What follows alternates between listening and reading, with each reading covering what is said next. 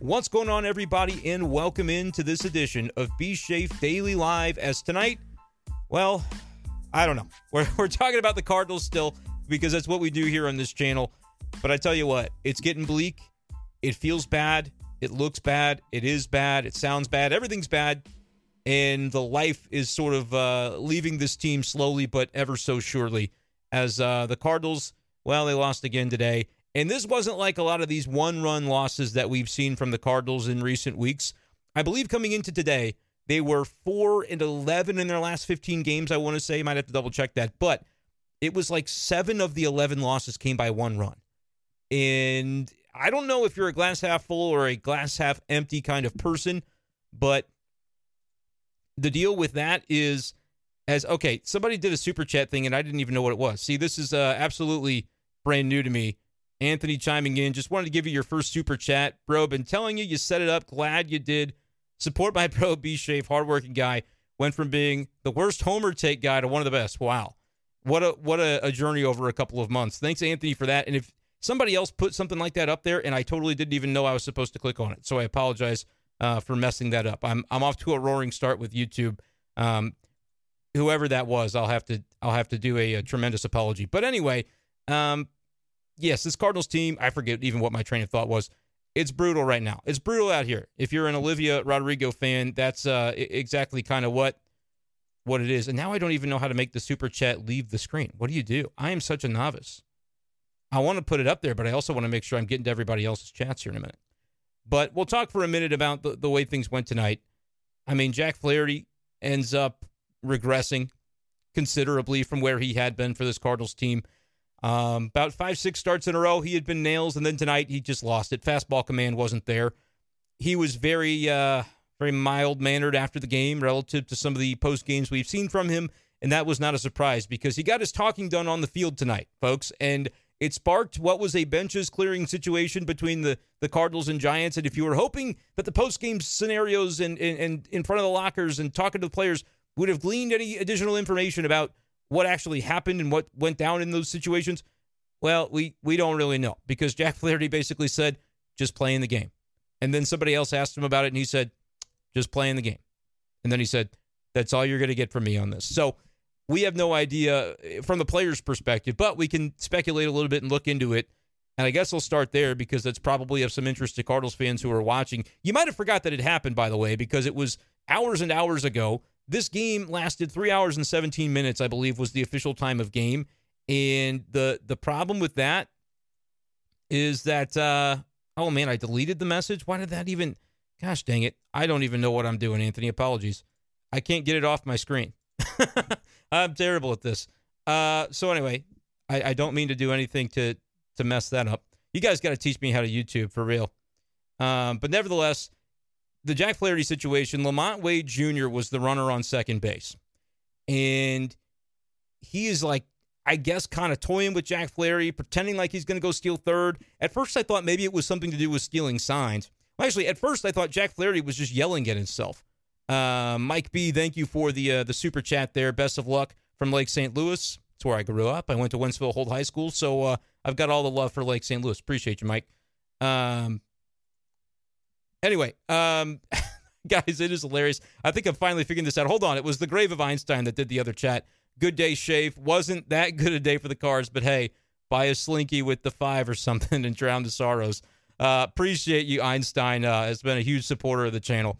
And so I'm, I'm figuring this thing out slowly but surely, guys. You guys are probably cracking up in the comments about this super chat thing. But um, the the Flaherty situation with LaMonte Wade was a little bit weird. At first, I thought he was yelling at himself, like he had struck out Thairo Estrada, and I that was the first time I noticed him kind of as I watched it back on the broadcast saying something to himself or to somebody. And no, now YouTube is trying to tell me you guys are getting the front row seat. YouTube is saying, "Hey, now this would be a good time to insert an ad." No, I'm just getting going. I'm not inserting an ad right now. Uh, this is hilarious. I'm such a novice at this. But anyway, we're getting to Jack Flaherty. I thought he was just trying to hype himself up, like, you dummy, why didn't you strike him out quicker? That's a very Jack Flaherty type of thing to do. Uh, but then you could tell, and if you go back even further into that Thairo Estrada at bat, it was the top of the fourth inning. You could tell that he was miffed at something that was going on behind him. And he kept turning back. He kept saying things, kept gesturing toward LaMonte Wade Jr. at second base.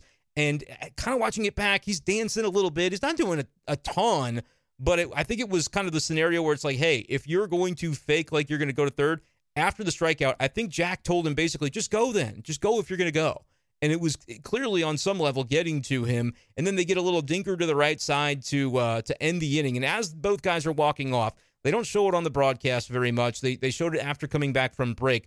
But Flaherty is basically still mouthing and yelling over toward the Giants side of the field. And I guess Contreras ends up that like he's the first guy I saw in real time that was kind of in the middle of all of this. I think Contreras was a little closer to the Giants side, so he probably starts barking a little bit and then everything, all hell kind of breaks loose. Everybody rushes onto the field. You get the bullpens coming in, which I think what the bullpens should do. It's hilarious. It's always a good joke when the bullpens jump in. I think John Brebbia was maybe the first guy over the rail for the Giants. Uh, we remember Giovanni Gallegos with his infamous jump over the railing uh, a couple of years ago, last year, whenever that was, for a benches clearing, bullpen clearing brawl, which these brawls that we call brawls are actually never really brawls. They just kind of walk out there and rarely do you actually see a punch thrown or anything that's going to get somebody suspended. And tonight you didn't see anything that was going to get somebody suspended. But genuinely, it is always so funny when the bullpens run out there. I think they should have like a big LARPing kind of jousting stick that they have to carry and uh, and at least kind of add some theatrics to it. But the bullpens made their way over. I saw Contreras. I saw Giants coaches holding LaMonte Wade Jr. back. He was still barking and trying to give a piece of his mind to the Cardinals side. And then I did see Paul Goldschmidt. I noticed him kind of in the middle of the fray. I think trying to allow cooler heads to prevail. So there's a little leadership there. I mean, eh, not surprising to see Willson Contreras getting excited about something in that regard.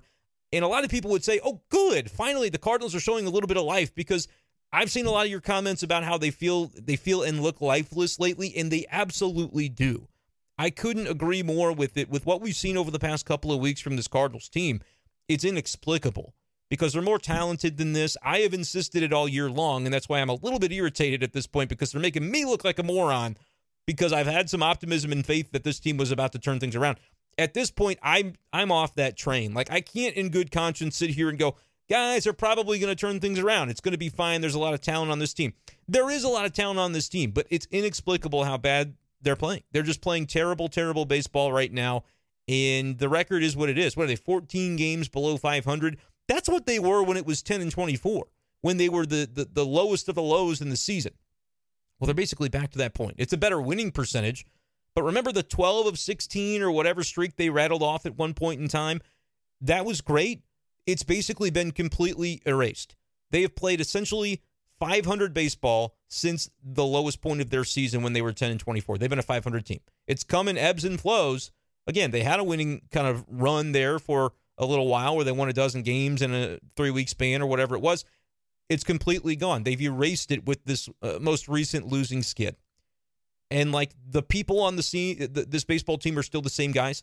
Offensively, if you go through that lineup, don't look at the numbers, but just think about what do I know about these players historically? You think that's a pretty good lineup top to bottom. I I said if this team is not a top five top five offense in MLB by the end of the season, they're going to lose 85 to 90 games. Well, they're continuing to move in the wrong direction in terms of their offensive production. They scored three runs tonight. Technically, they go three for 10 with runners in scoring position, but somehow in the first inning, when they scored two runs, they didn't have a run scoring hit. Like they didn't have an RBI hit with runners in scoring position in that inning. They scored on an error, and I guess that's not true because eventually Paul Goldschmidt's error was changed to a hit, or the error on the infielder was changed to a hit for Goldie, and so I take I take back that original statement. But the other run scores on a, a double play broken up by I think it was Carlson. Uh, full disclosure, during that first inning, I was still walking into the ballpark. He, I say there was a huge wreck on I seventy today going toward uh, St. Louis from the uh, from the St. Charles County area. But I, got, I don't even know if it was huge because by the time I got through it, there was literally not even a car there anymore. So I don't know what happened. But after my radio show that I do on KTGR, was driving down to the ballpark and I sat on the highway for about 20 minutes uh, during the top of the first inning. So that was fun. But nevertheless, the Cardinals, like you can say, well, he got a couple of hits with runners in scoring position. He had the bases loaded in the first inning. Nobody out, I'm pretty sure that was, and they scored two runs. It's getting to the point where it is a self fulfilling prophecy with this Cardinals offense. And the offense was supposed to be the thing that carries the team. You're going to have some bad days. As a starting pitcher, Jack Flaherty had a bad day, uh, and it was miserable to watch it took forever. Like if you're going to lose 11 to 3, can you at least do it in a tidy 245? Does it have to be three hours and 17 minutes? We knew that game was over by the middle of the fifth inning, and yet it took 317. It was absolutely a brutal watch. It felt, I say it felt different, but it felt the same. Like it felt different in that at least it wasn't one of those one run, oh, heartbreaker, lose it at the end kind of games. Like they've had plenty of those recently. But they've also had games like this. Jack Flaherty started one of them. It was the game against the Angels in the uh, early portion of May. I think May 4th, there or around. This is just, it's what they've been. And we're going to continue to say, hey, they're talented. They've got talent on the roster. They do. They do. They are fundamentally flawed in some ways right now. And some of them we can see, some of the ways we cannot see. And that is what I think is the most concerning about this entire thing. Because I don't know that there is a fix of Cardinals fans want to fire the manager. And I get the thread of they're not playing with emotion. They're not playing with the passion that they need to. I don't see it coming out on the field in terms of their execution. That's off as well like anybody watching this team has has a lot of things to say about it in a negative way, and they're right. I mean, it's it's just looking brutal right now. But I don't know that firing the manager fixes that, and I don't think it's a case where they're not playing for Ollie or they don't want to win for Ollie. I think they like Ollie Marmol. If you look at the Tyler O'Neill thing, and that's your like smoking gun for the teams turned on Ollie, give me a break. You know, Tyler O'Neill did at least come out and, and, and got to kind of explain some of what's been going on with his health issues, and I wish the best for Tyler O'Neill to make it back. But if you're the Cardinals, I don't think Tyler O'Neill is the beating heart of this clubhouse. You know, he hasn't really been around. And so I don't think that's like I would get that out of your mind if that's your smoking gun. I don't I don't think it matches up with what's happening in reality. Right? And to hear Ollie Marmol tonight, I'm sure, and I haven't checked Twitter to know what people are saying. I'll get to your comments here momentarily, but this felt like kind of a ranty night to kick off the show. Ollie Marmol tonight in the post game. First of all, it was longer than last night, which lasted about the time of a commercial break for a between innings situation in the Rob Manfred era. It's like two minutes and 13 seconds on my recorder. Tonight was a little longer than that. Uh, took a little bit for him to get in there. I'm kind of nervously watching the door, like, I, well, is Ollie coming in here tonight? He did. And uh, I think it was Derek that even asked, like, hey, you, you look like you had some emotion coming in here. Is there anything, you know, anything to share? And he said, no, not really.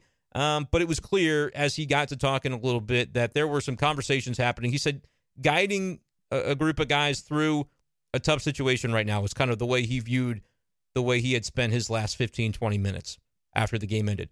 Talking to different guys, he said he got a chance to talk with Contreras, a guy who cares so much and is playing so terribly poorly. I mean, he went to a 190 some odd average tonight.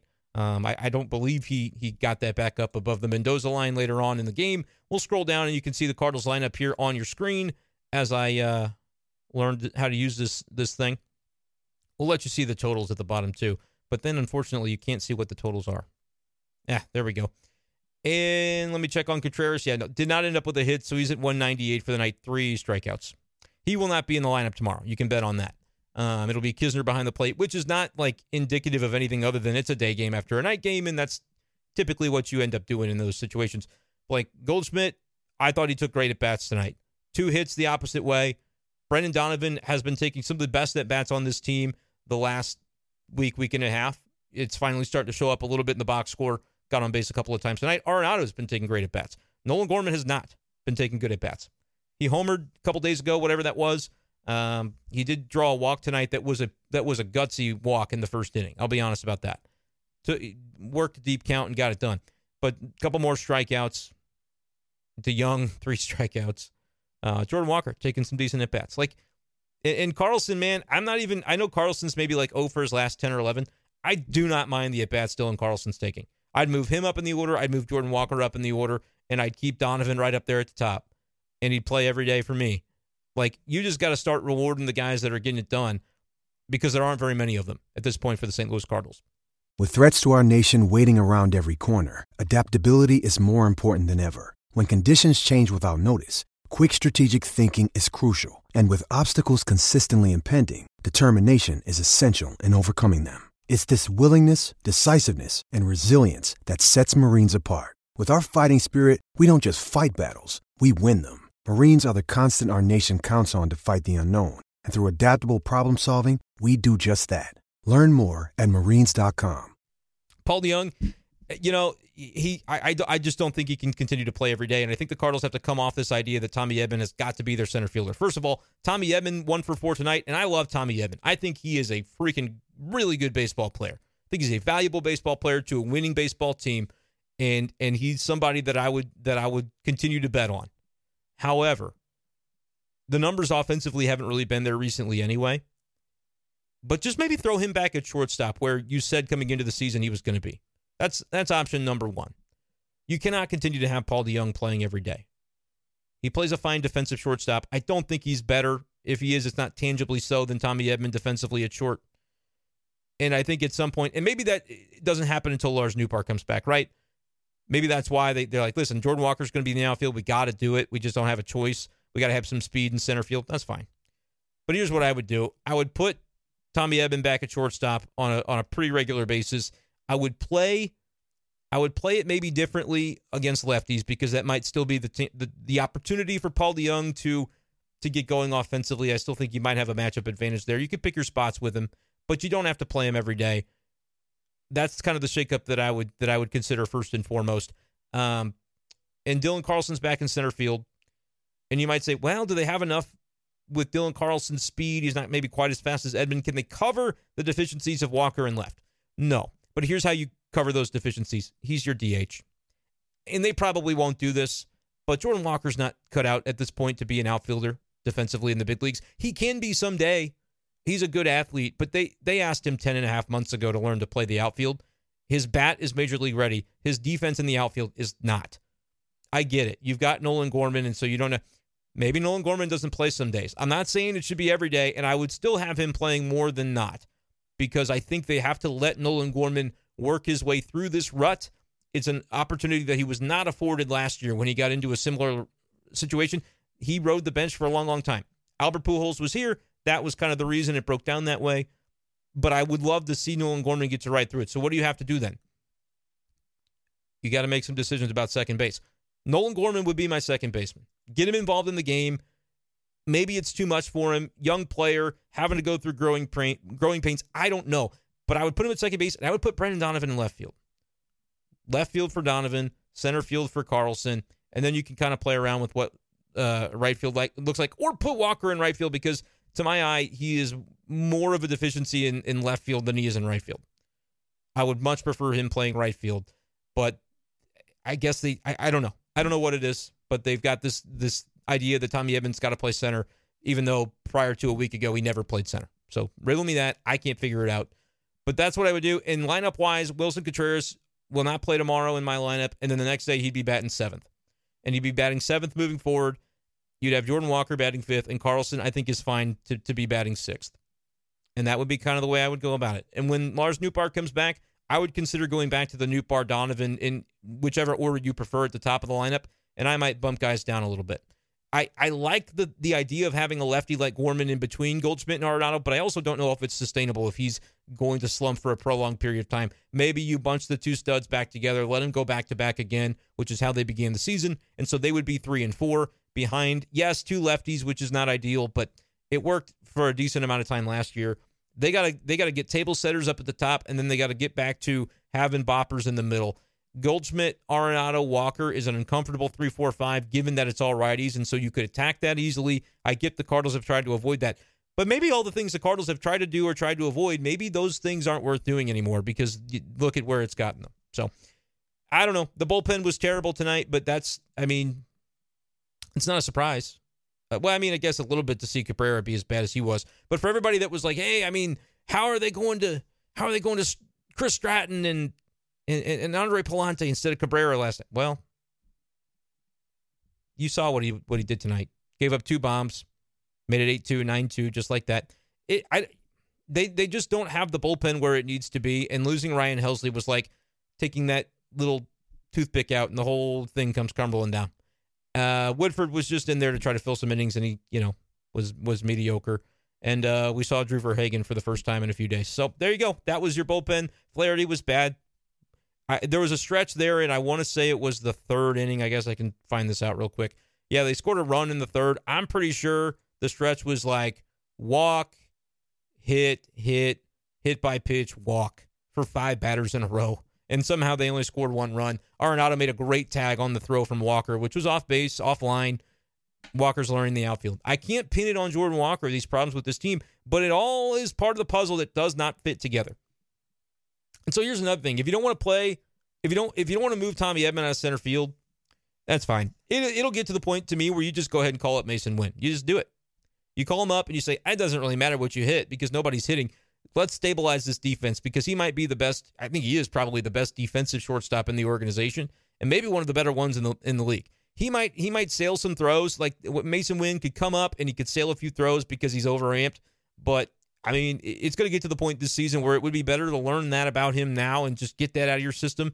Or he might just be nails. What would it be like if he was just nails and could help stabilize the defense? Not to say that Paulie D doesn't play a, a fine shortstop. It's not the reason that he should be out of the lineup on on many occasions. Um, it's it's his offense, but I they got to do something. But it's like, well, you want to fire the manager? Okay, go ahead. The guy that would be firing the manager, who I haven't seen since mid-April. Now, granted, I'm not at all these games. Uh, I'm not at the pre games because of the radio show that I do, but I don't believe he's done like a full scale scrum talking to the local media since like mid April. Talking about John Mozeliak. Um, he's given inter- interviews and you've seen Q and A's. He's he's made himself available to some different writers, but it's unusual for him to not have a like typically in the past. It's like the first game of every homestand.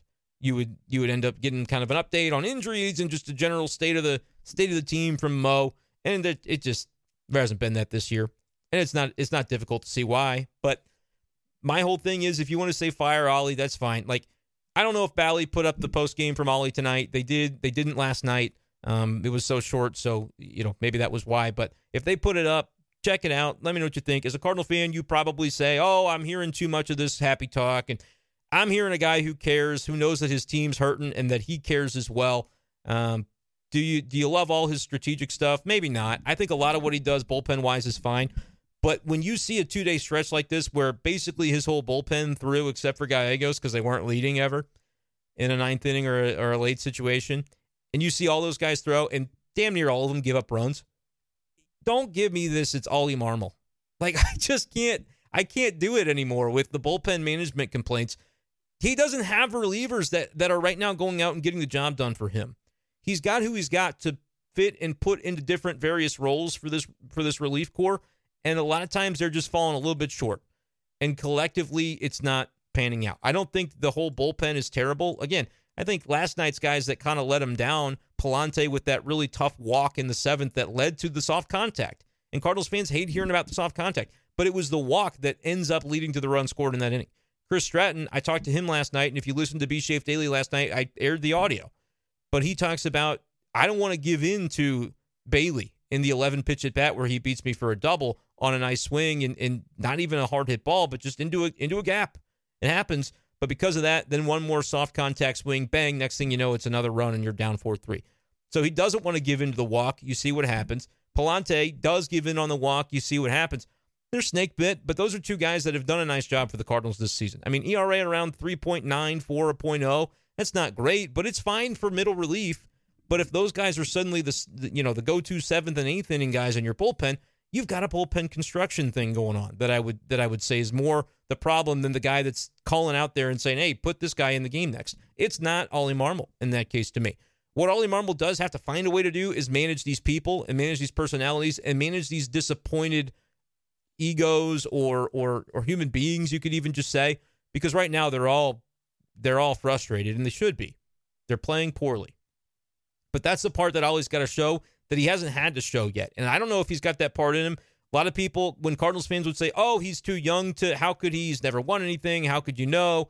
I was just like, whatever. The dude's a really smart baseball guy, and I still believe he is. Now he's got to show the personable side of that to his team and and get it out of them and onto the field. And that is difficult when I just don't think while there's talent there, some of the talent is a little misplaced. Some of it's being asked to play out of position. There's a lot going on that it's a tough ask of Ollie Marmol right now to do it.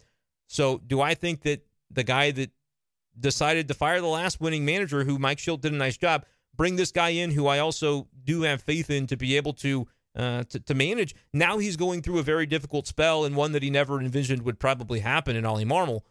Is it a situation where that guy that that made all those decisions though and insisted this was the way forward for this organization? That guy should get to fire another manager and hire a new one? Absolutely not. Absolutely not. I'm looking at the roster construction. I'm looking at the fact that you've got a, a third baseman playing left field, which again, it's it is what it is. You don't want Paul Goldschmidt off this team. You don't want Arenado off this team.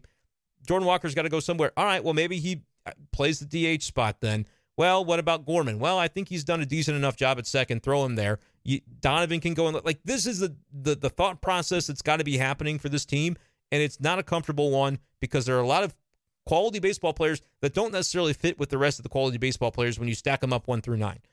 But Ollie Marmol didn't decide on those skill sets of those guys. Sometimes the job of, a, of an executive is to do the hard thing in the offseason and go, this player's really good, but I think I'm going to use a little foresight here and go, we might run into a little bit of a logjam problem at the same position and, and we could end up being a little short at others. We're going to have to trade this guy. And at the time, if fans say, boo, you suck, didn't want to see that guy go, that's also maybe part of the job. And I feel like Mo has gotten into a spot where it's more comfortable to just kind of not make the bold move because you can at least fall back on, well, how could we could have known? Do you really want us to trade Brendan Donovan? Do you really want us to trade Tommy Edman? Like those are good ball players. And he'd be right. But at the end of the day, th- this team, the way it was constructed to me is it's it doesn't all fit together. And you're seeing it play out and those guys in there are really talented, but it's like they don't really know why. Individually, they can't describe or explain what the hell is going on. They're losing so much baseball right now, and they're doing it in ways that happen like tonight, where it wasn't even close, and they're doing it in in just excruciating ways day after day.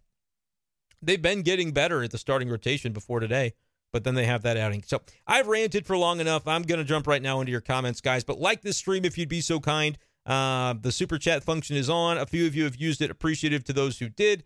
Um, but let's get the likes up to 30 or 40 or so. Um, we've got a lot of people in here relative to where we are sometimes. If you're new to this, subscribe to the Brenden Schaeffer channel on YouTube, which will allow you to join the live chat. Would love to have you on board. We do a lot of Cardinals content. It's pretty much a daily video, whether it's uh, just the audio of the podcast, Be Shafe Daily, or we do a live stream like we're doing tonight. You can pretty much count on this being the place to be all season long for uh, fresh Cardinals content and insight about the team. So we'd love to have you subscribe and get on board. Uh, we've made the YouTube partner program, and we're excited about that as well. Um, Spotify, follow it on Spotify and Apple Podcasts too if you want to just listen to an audio version of B Shafe Daily. And just like that, it jumps up by five likes. You guys are awesome. All right, comment time. Paul's watching at work tonight. Allison says, I don't remember the Cardinals being this bad in my lifetime. I've really quite paid uh, close attention just listening to stay updated. Yeah, it's hard to pay close attention right now if you value your health. I mean, really, somebody last night said, uh, Brenden, why do we keep watching this? And I retweeted it. And I, I felt like I was, it kind of sounded, it kind of came off maybe kind of rude, but I meant it in like a comical way.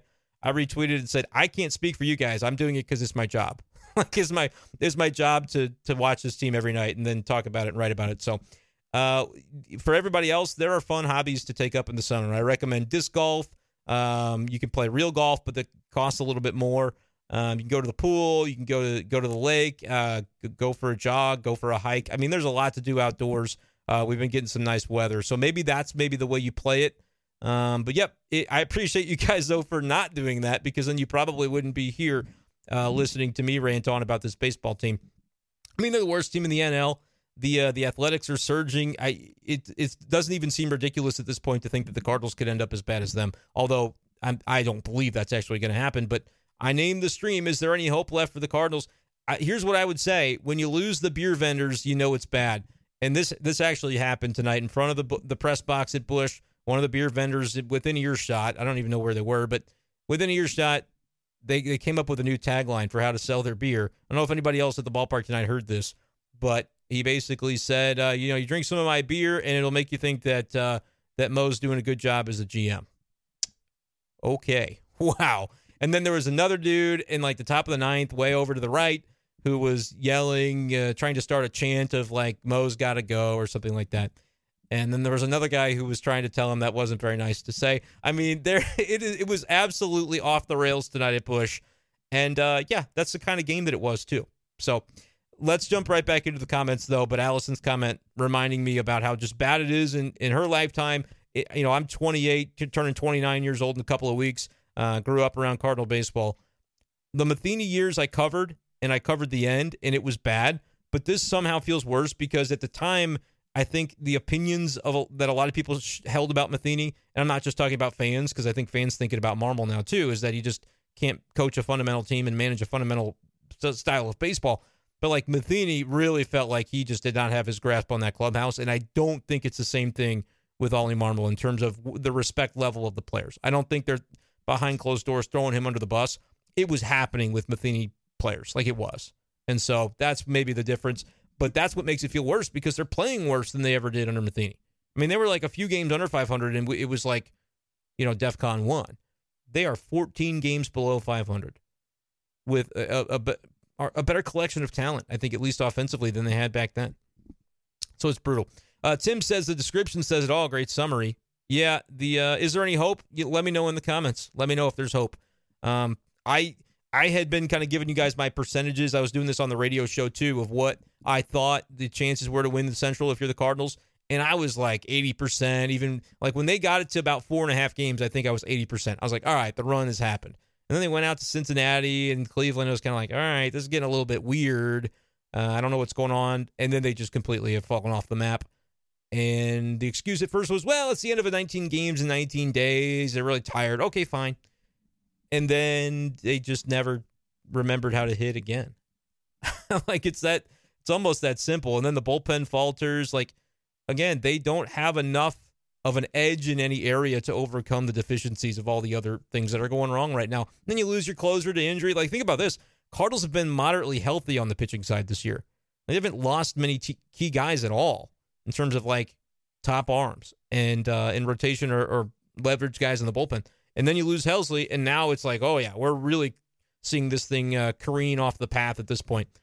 Is brutal. Tim says not much hope. Try my best though. Uh, Visual Tedium says shout outs to Will Be Three.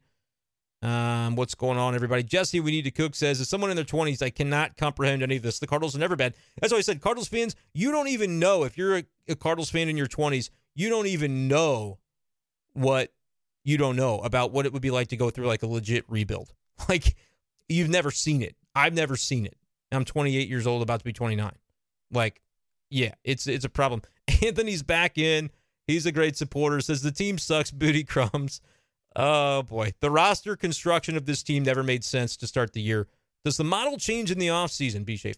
The model needs to change. The mo- in honest to goodness, it needs to change before the offseason because there is an opportunity at this trade deadline, regardless of what the record of the team is, to make a difference and to to get it a little bit closer to where it needs to be. Even if this year's a lost cause, which I'm not ready to say, but when I mentioned that 80%, I was like 50% they'll win the division.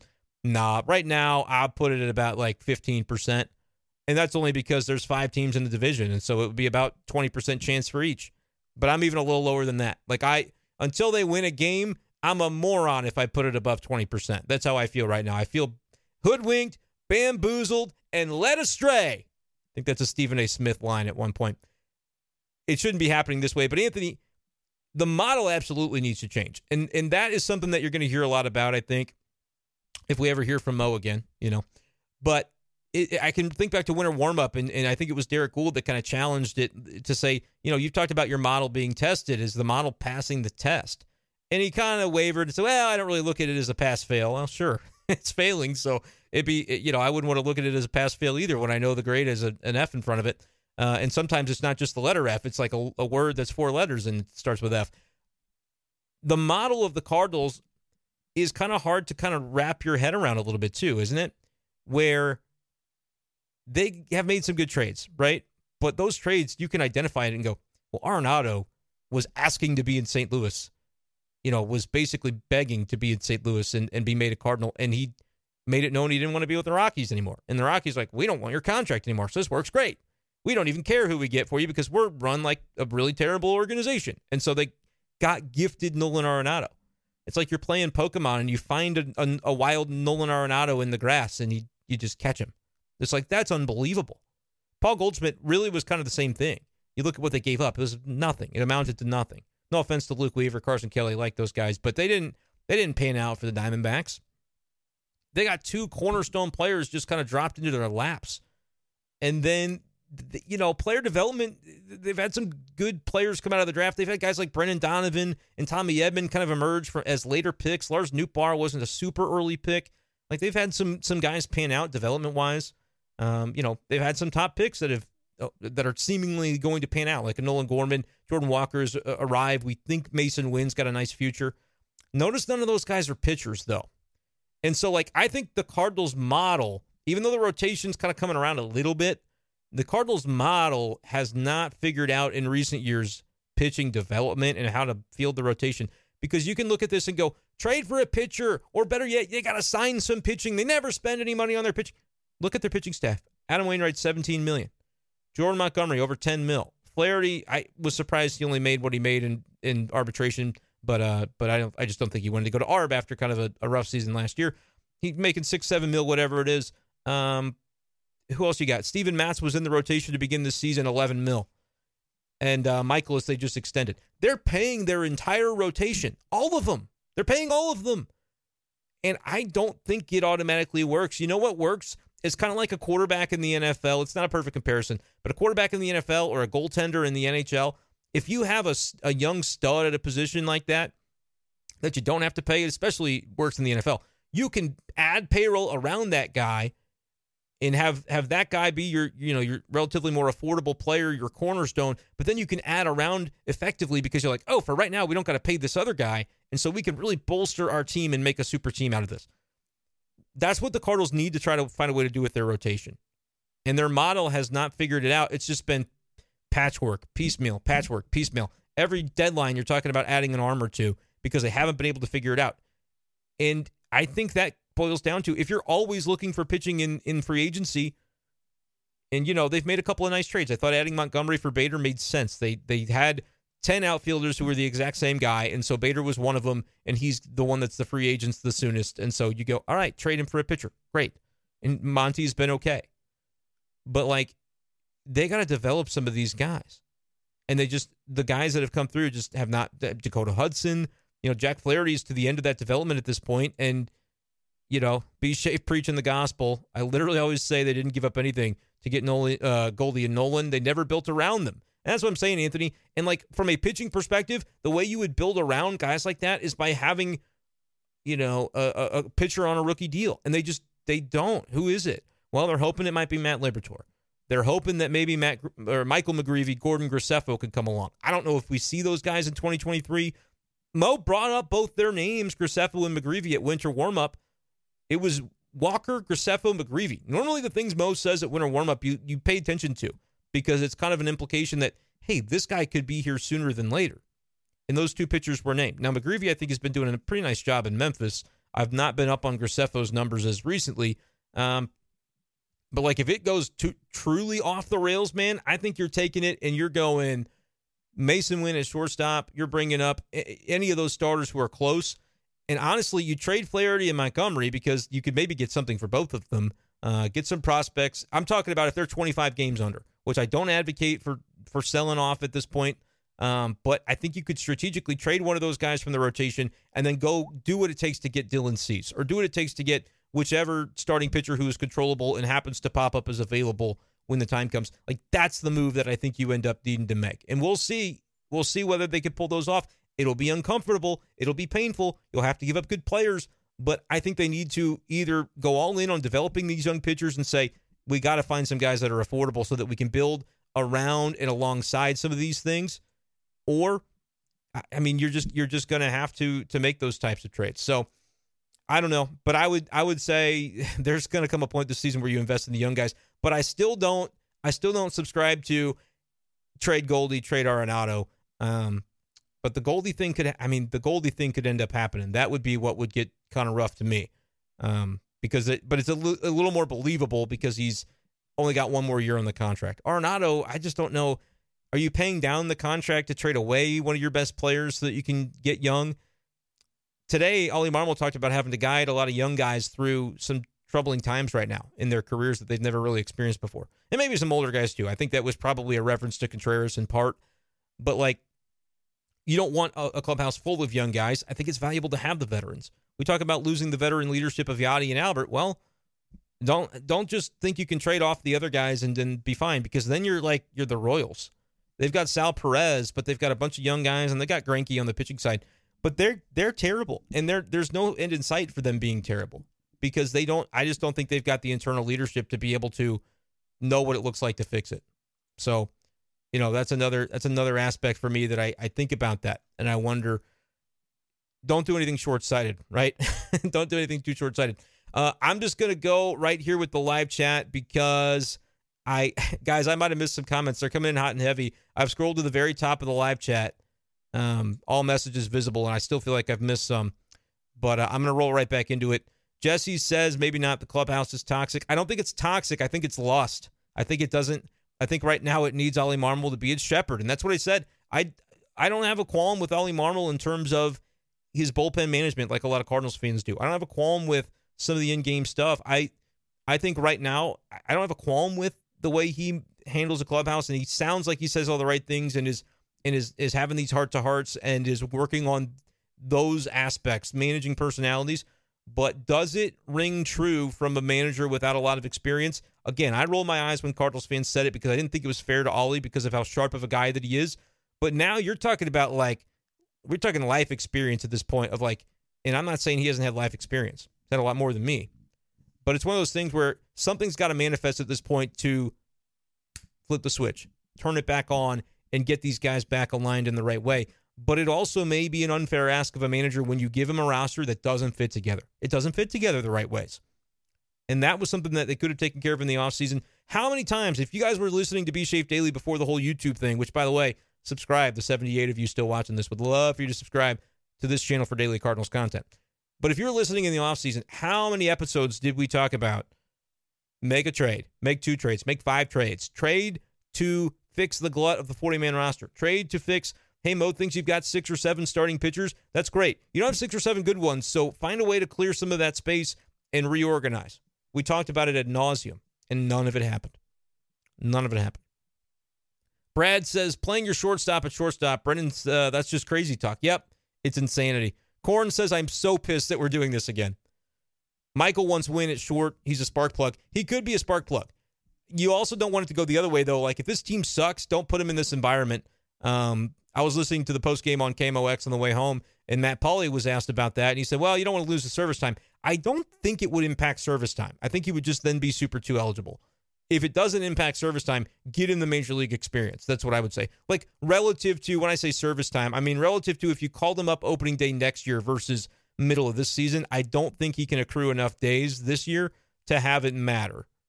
So I think I would just again, if DeJong gets to a point where he's just unplayable, which I get some of you think that has already happened, then I'm certainly doing it. Especially if you you insist that Tommy has to play center. Then go ahead, do it.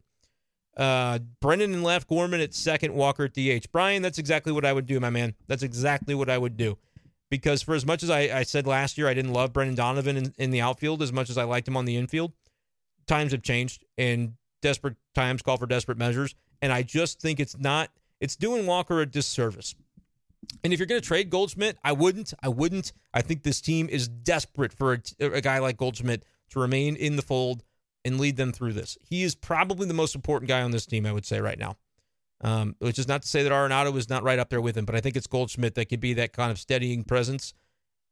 I, I think this I think this team needs Goldschmidt in the worst way. But if you were to trade him, I would make Walker a first baseman the next day because I it's not to say it can't work out long term in the outfield, but you also would like to have it not be a work in progress for a team that really does need to be defensively great because they have a pitch to contact pitching staff. So that, I don't know if that's a long term thing because like Walker's a good enough athlete to not have to just be resigned to being a first baseman at 21 years old because that's a lot of times where you put the guy that can't field, although it's not the case for Goldie.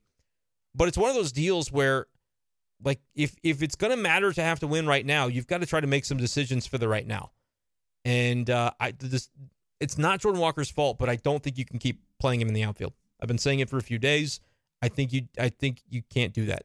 Um, I I would even if you give up a little bit at second base, I think that's okay. If you don't think Gorman's as good as Donovan, which I don't, but I think Gorman's fine.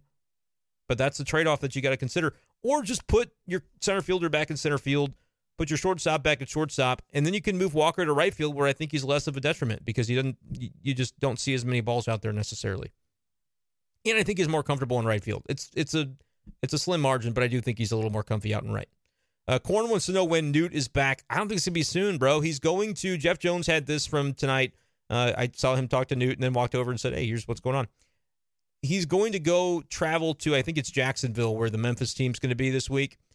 not to play necessarily right away, and maybe not even all week, but just to like practice with a team environment that he's going to be around.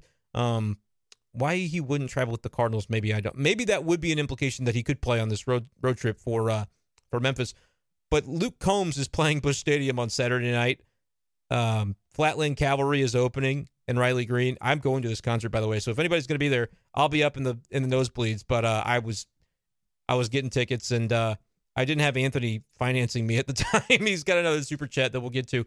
Um, but uh, the reason that Lars Nootbaar is not just going to stay in St. Louis is because the concerts that are coming up, they have to like. I think after tomorrow's day game on Wednesday, they're going to start to build that stage out and everything, and it completely f's up the entire field. Lars Nootbaar, imagine him like during a Luke Combs concert trying to shag fly balls.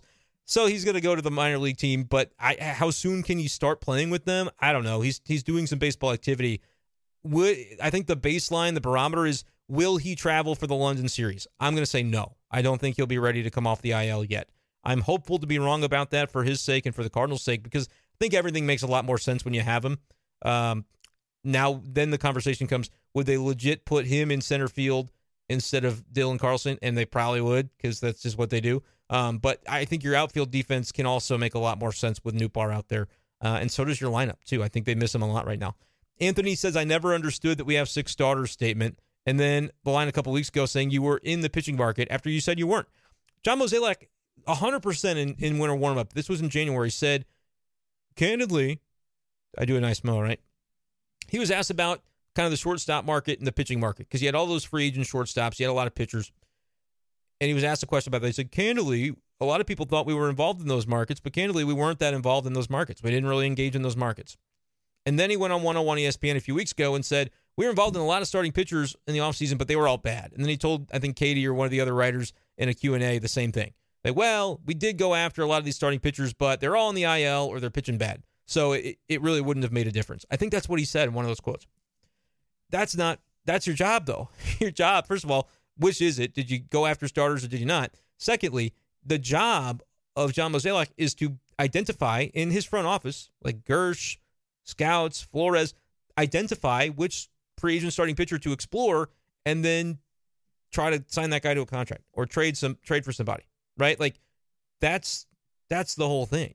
And so, yeah, Anthony is a great point. The fact that we saw Mo say one thing in January and then definitely say the complete opposite yeah, I probably wouldn't show my face for a few weeks either. you know, and that's just again, I like John Mozeliak. I think he's done a wonderful job in St. Louis for years and years and years. I think you talk about is the model being tested, is the style of baseball executiving starting to pass him by. I don't know if that's a fair thing to say. That's a big statement for uh, just such a small sample size of struggle right now for this team. But like we have seen the fissures kind of begin to form on the way this roster has been constructed in recent years. The model has been being tested far before 2023.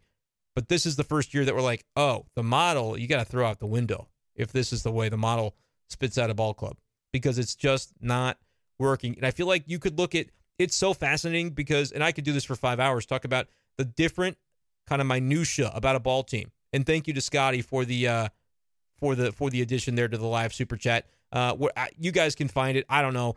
It's keeping it's continuing to tell me to insert chat. I'm not going to do that, but uh, you guys have been awesome supporting with the super chat for those who have done so. Um, I'm not going to add any ads because I don't want people to miss the content because I just want to keep talking. But in the future, we might explore that. Again, this is day one of having it this way. I have no idea what I'm doing, but the model has been tested for the last few years. Now it's getting to a point where it's like, okay, do you individually think Brendan Donovan shouldn't be on this team? Well, no. You like Tommy Edman? Yeah, if he's hitting right now, he's not. Plays a good wherever he plays defensively. Well, did you want to bet on Tyler O'Neill? Yeah, you could have conversations on both sides of that fence, I think. All these things could be happening, but John Mozeliak is the guy at the end of the day that has to individually decide, like, these decisions are what I've got to make. I've got to put my foot down and make the bold call to trade the guy that I don't really want to trade or to not sign the contract that everything about my roster is pointing towards signing Willson Contreras. Maybe I don't. Maybe I say, Andrew Knizner, I got to know better about the players that I have, and this dude might have an OPS of 700 this year if I just play him all season. And could that be enough if I add in other areas? I like Willson Contreras. I'm not saying it's a failure of a signing yet, But if his numbers are this for five years, it's the worst signing in team history. Again, I'm not saying that yet because that would be an overreaction. You have to keep everything proportional. But could there have been other decisions made with that money or with the the allocation of resources? Yeah, I mean, would other decisions have him in a better spot? I don't know. We we won't ever know. Do I think Willson Contreras can end up being a good player? Yeah, but if he's telling John Denton last night his confidence is shot, I mean, well, Cardinals fans probably said, "Yeah, I know. I've, I've watched you play. I've watched you in the batter's box." Ollie was asked tonight about would he play tomorrow. He said, "Well, it's 12-15 game. Kiz is going to catch." but he made sure it, he didn't want to say like this is a thing where yeah, all he needs a day. Because I've seen Cardinals fans say all he needs, or er, pardon, Willson needs a day. All, that's not what Ollie was saying. It's like, well, it's 12 15 game. He's going to get the day. But there have been Cardinals fans who have said Willson needs the week and his swing is off. And it does. It, I mean, he had a play tonight where he, I thought he got hit by a pitch and they brought him back to the plate. like, and then he struck out looking. He struck out looking twice tonight. Um, yeah, he needs a day. If Ollie didn't say it, I'll say it. I mean, he does. He might need more than a day. He certainly needs to be moved down in the order because if you're talking about a big situation coming up for this team and you see Willson Contreras in the on deck circle, you're just going, mm. bummer, bummer. But what can you do? It's the lineup, right? Well, you can change the lineup. You can change it. And um, I, I, don't want to bag on Contreras that much because he cares as much as anybody in there and maybe more because you see the, the emotion coming out of him. I was in the clubhouse last night talking to Stratton um, when John Denton was was chatting with Willson on his way out the door that might have been the better scrum for me to get into. But it wasn't a scrum, so I wasn't going to elbow in on John. But yeah, he gave some honest comments in there, and you could hear it in his voice. if you were in the room, you could hear it in his voice that the struggle and it's inexplicable for him and that it's hard what he's going through. But at a certain point, you're managing, you got to go, all right, if his confidence is shot anyway, we might have to move him down in the batting order because him coming up in a key situation right now is not good news for the Cardinals and nobody, you know, they're not coming through with runners in scoring position. It was Arenado yesterday. I mean, just a clear as day opportunity. And again, it, baseball is a game built on failure, especially if you're a hitter. So I get it. But it's first and third one out, and your team is starving for a big knock or at least a sac fly. And he pops up to the first baseman. Again, you can't expect him to come through every time, but I mean, the numbers, and the numbers, again, we talked about last night, where with runners in scoring position, they're about middle of the pack in batting average like 253 coming into today. I think they were three for 10. That's like 15th in MLB. Their slug is, you know, OPS is even higher than that. But you think about those games where 16 runs, 18 runs, yeah, that's gonna that's gonna juice up your numbers. What about the week straight where they go, you know, five for 38, and in in so doing, it costs you four games because you lose them all by one run. I mean, that's that's tough and that's just where the Cardinals are right now. And then tonight, the starting pitcher, the, the starting pitching faltered again when it had been really, really solid lately. It's inexplicable, guys. I don't. I'm. I say I'm at a loss for words, and yet I've talked about it for an hour. Um, like the stream, we can get to 50, can we not? Uh, we got 86 people in here. That is great to see. Uh, if you guys are new to the channel, welcome. Subscribe to the Brenden Schaeffer channel on YouTube. We're talking Cardinals all year long. Uh, it'll get to the point where too I want to get with some other creators and some other media folks and uh, maybe see if they'll come on with me and talk. And uh, maybe it won't just be me all the time, but liking the live stream format tonight with everybody getting involved. Appreciate you guys a lot. Um, at least when watching Winn uncork a few throws would be interesting. That's from Brad. And guys, I really apologize if I'm not getting your comment. I I I could only you know thank the guys who have who have done some of the super chats again, just kind of rolling that out. But if you definitely are like, this comment has got to be seen, whatever the minimum of a super chat is, if, if, it's a dollar, I don't even know what they let you do, but that's like, I, I will see it because it pops up on my screen.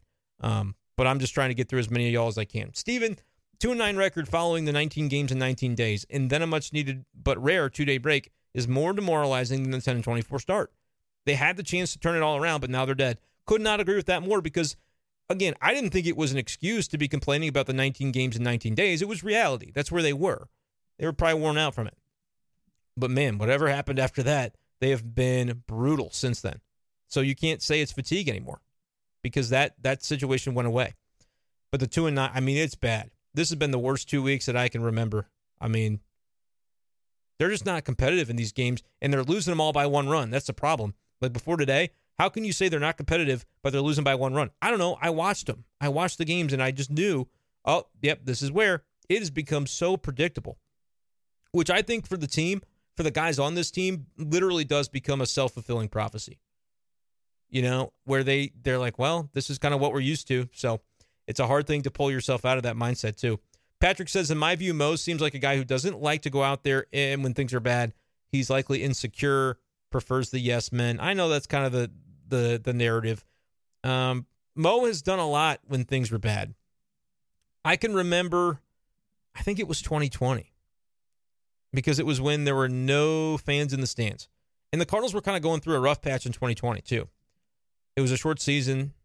They had all the COVID stuff going on. And at one point, Mo I'm pretty sure this was 2020. Might have been 2021. Either way. Mo came up into the press box and just sat down and chatted. I mean, I guess you'd say it was off the record, but like he could tell that there are a lot of things to criticize right now about the way things are going. And so I'm just going to go out there and just kind of hang out and, and shoot the breeze. We talked about the team. He answered some things candidly, and that, you know, sometimes those things happen off the record, but but that can color the coverage to go, all right, as a as a writer or whatever, you kind of understand it. But that's it's like a group off the record. This was a couple years ago, but like it was never as bad as it is now. You know what I mean? And so this is a new frontier for him and for everybody involved in this situation. How do you react when something goes this bad? Well, they don't really they're finding it out on the fly right now because it's never happened. And I think at first it was one of those deals where you're like, all right, this kind of blows, but it's going to turn around because we got a lot of talent here and you know, like some of y'all have said, I'm 25 years old. It's never I've never seen it. Well, neither have they. They've been in this organization for that long. In most cases, it's been like 20 years, and he's you know he's never seen it. It's never happened. So you're you're kind of seeing them work their way through this the same way as the fans are. Redbird says we signed an offensive catcher, but I would bat him eighth because I can't stand the at bats. Yeah, I mean you got to. I'd say bat him seventh just because there is some left, right, left, or left switch, or I should say right switch left that you could do. Uh, I realize I have not shown the Flaherty numbers uh, today. There you go. Get that on your screen. Um, so I, I would bat him seventh. I, you can't bat him fifth anymore, though. That's such a prime spot. And if your guys Goldie and Arenado are coming through, which they have been recently, you you don't want to just end the inning after that. He has become an auto out. Willson Contreras, unless he's walking or getting hit by a pitch, it's gotten to that point where it's I, I I don't like to be derogatory, but that's you just kind of know he's going to make an out. And I think he's feeling that. And that is a tough place to be as a hitter. Tough place to be. Slim Hot Pocket said they had Ollie on the post game tonight. As far as the words go, I don't know what else he's supposed to say. I agree. I agree. I tried to ask ask him, you know, how I asked him how he stays patient because you got to be pulling your hair out in his chair, and he's like, you just have to. It's, it's not a choice. Um, Anthony chiming back in asked what I would do in the offseason. Well, here's the thing. If the, first of all, if this ends up going the bad way, they they lose 90 games or whatever, I if I'm Bill DeWitt, I'm like, "Mo, I love you. But can you can you start this reorganization now? Because I don't think you can have Mo lead the next stage of this. Not because I don't think he could do it, but because he's already basically said he's done after 2025. And I, I said at the time, this was February, and I said, he says he's done after 2025. I'm telling you, it's probably going to be before that that he kind of decreases his role. And so I would say, because you know he's kind of in a lame duck, lame duck situation anyway, it was going to be for the fluidity of the, the transfer of power, and that was going to be a benefit to the team. But now I'm like, if they lose 90 games, it might you might just have to expedite that process. So that would be the first thing is if it's even possible to have that happen. If not, my edict to Mo, if I'm Bill DeWitt, is like, can we get a little more aggressive with, you know, not necessarily in spending, but like reshuffling this roster and coming in with a new look next year. Paul DeJong will be gone. He's not under contract. It's an option, and they don't have to pick it up, so they won't. I like Tommy Edman. I like Nolan Gorman. I like Brendan Donovan. I like Dylan Carlson. I think those that's a group of names of guys that you could conceivably trade, and they're also like attractive to other teams. I didn't say Tyler O'Neill's name because like you could trade him, but you're not going to get transformative pieces. He's got one year left of team control. It's next year, and that's it. I would be setting up to be going. I really hope Masyn Winn takes the shortstop job to begin the season. Jordan Walker, we're going to put him somewhere. We're going to, you know, hopefully another year of work in the outfield. Try it in spring training. Maybe he needs to be an outfielder. Maybe he could be something else. And then I would say the offseason should start right now in terms of what do we do about the rotation for 2024. Those plans should already be going on, is kind of the way I look at it. And if you can trade for Dylan Cease, which I are the White Sox like kind of coming back a little bit. Let me see if I can pull this up on the standings. You can look at the live standings here. Um, I just want to scroll to the White Sox division. Like they're five out, so maybe that whole Dylan Cease thing ain't gonna happen because that was the one guy you could kind of hang your hat on and say if he becomes available, you you might have something there. And it might be painful to get a guy like that, but you could if he's available, you could do it. If not, well, you I don't know what transformative pitching trades out there. I don't know if it's Shane Bieber talking about like the July period now. But there's the division standings. I mean, they're eight and a half back. It's uh it's stinky. Honestly, guys, looking at this list, I'm taking the Reds over over that, over Milwaukee. I'm taking the Reds. I'm certainly taking the Reds over Chicago. If they if they call up Encarnacion Strand as well, another stud prospect hitter for them, and if they get a little pitching to add to the deadline, they got some mojo. These are the guys I can't figure out. Pittsburgh. I still don't think I believe. But these are the guys that should be winning this division. But I can no longer just continue to like blindly tell you that they will. The Cardinals, and by the way, if you didn't see like the pointer finger on the the screen there, I was pointing at all those teams, then that was probably a really dumb exercise. But I'm looking at the, the division there and thinking, whatever your record is, you can make pitching trades at, at July. You can. But if it's not Dylan Cease, if they if they win too many games, you see the White Sox, they're still nine under, but they're five back. They're losing a little bit again though. Lost two in a row. Then I guess you, you gotta kick the can down the road to the offseason, but you got to spend the rest of this season, especially if you go to the trade deadline and it's done, it's over. It's over. At that point, you you think about what pitching prospects to bring up. You trade away Montgomery and Flaherty. You get what you can for them, and you let some of the young guys play. You don't trade Goldie and Arenado, in my opinion. The expectation should be to win next year. You got too much talent that's controllable, like Gorman and Walker, that are going to be contributing. Brendan Donovan is the one guy I wouldn't trade, but teams are going to try. And I would say, sorry, he's not for sale. But there are going to be some other guys that I would like to say that about, but I'm realistic. And I know that it may take trading some of those guys to kind of reshape what you've got going on in that room. So, Anthony, to answer your question, it's hard to know what I would do in the offseason until I know the way this plays out. But if it plays out poorly, honestly, and if John Mozeliak doesn't think he can be the guy to make transformative, bold trades because he knows he's not going to be around to see how they, they play out, then switch it now. I don't think they will, but that's that's what I would say is if he's not prepared to do the deadline the way it needs to be done, let Randy Flores do it. You know, whatever. Mike Girsch, if that's who it's going to be. That's kind of the way I look at it. But I appreciate you, Anthony. You you've been awesome tonight. You don't have to keep doing that. Um, it's the players to blame, dude. Pitchers not executing, bullpen sketchy, and if they don't hit a home run, they don't score.